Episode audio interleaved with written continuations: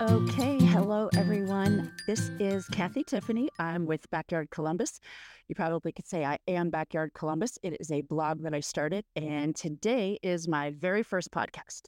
So, in this podcast, I want to relate to you who I am, why I'm doing this, and why I hope that you listen and share ideas and learn a few things about how you can make your backyard a place that makes you happy. So, I actually am a hairstylist. That is my career and that's what pays my bills. Nobody pays me to garden. So, but my hobby is gardening and we love to travel. And so, within those travels, I also love to travel to rainforests. And that seems quite abstract. That's not the typical place that most people tell you that they like to travel to. But with rainforests, you are just immersed in nature. And that's what I love about it. It is one of the happiest places I've ever been. Uh, the Amazon, Borneo, Costa Rica, all the, not all, but, you know, several rainforest spots around the country I've been quite fortunate to go to. And I'm bringing that up because that is, those are expensive to travel to, and you can't just do that all the time and pay your bills. So, how can I get that same feeling? And that is to get that same kind of concept in my own suburban yard without it being a hot mess. You know, when you live among other people, it's nice to play nicely with others and I guess provide other people with a visual experience that maybe you could inspire them to want to do in their own yard, if that makes sense. So, you know, we have a typical backyard and it had four oak trees. And yeah, that's about it. four oak trees and what, an eighth of an acre, I'll say.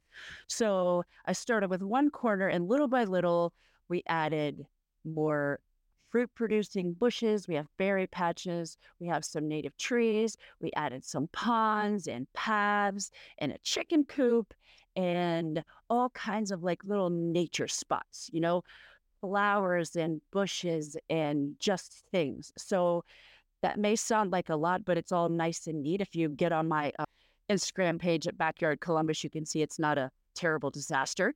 It actually looks pretty nice and it makes me happy. So I wanted to do this podcast and share this journey with you so that, you know, there's lots of things to be said about this, but number one, good mental health. Uh, nature, there's a million studies that say how nature helps calm your brain and makes you happy, all your endorphins, all that kind of stuff. But, you know, just simply put, pretty things make you happy, even if you don't like to be outside a lot. So, you know, you go out on your patio, and for me, I don't want to just sit on my concrete patio and look at a tree, like look at nothing. So, interesting things to look at. And like I said, that makes me happy. The rest of it, I kind of like to share how much you can pack in to your suburban backyard as time permits and as your energy level permits and as your desire permits. I mean, I'm a pretty high energy person that I you're probably going to get that feeling as we move along with this podcast.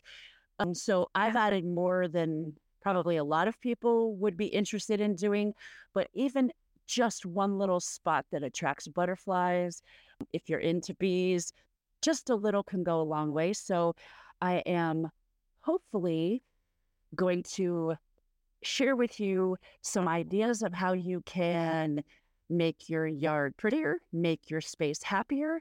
And uh, my real agenda, I'm not going to lie, is to show with show you and share with you how you can also, I hate to be cheesy, but make the world a better place uh, by doing these things in your yard. So that's really that's really it. Um, this is my, like I said, this is my first podcast. I'm going to kind of call it a day at that.